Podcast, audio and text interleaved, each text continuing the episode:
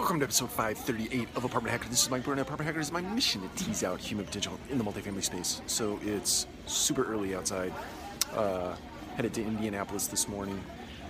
Uh, buying four assets up there and making sure that we have an incredible team in place. Uh, so I'm meeting a couple of my colleagues up there uh, to work through some interviews today. Uh, anyway, short and to the point, uh, wanted to talk about uh, making sure that we are all focused on and working on mediocrity every single day. Because if you're not working on mediocrity, mediocrity will work on you. And if you allow it to creep in, even in the slightest degree, you'll wake up one day and everything will be out of sorts or everything will be subpar to what your expectation is. So work on mediocrity, otherwise mediocrity will work on you. Take care, we'll talk to you again soon.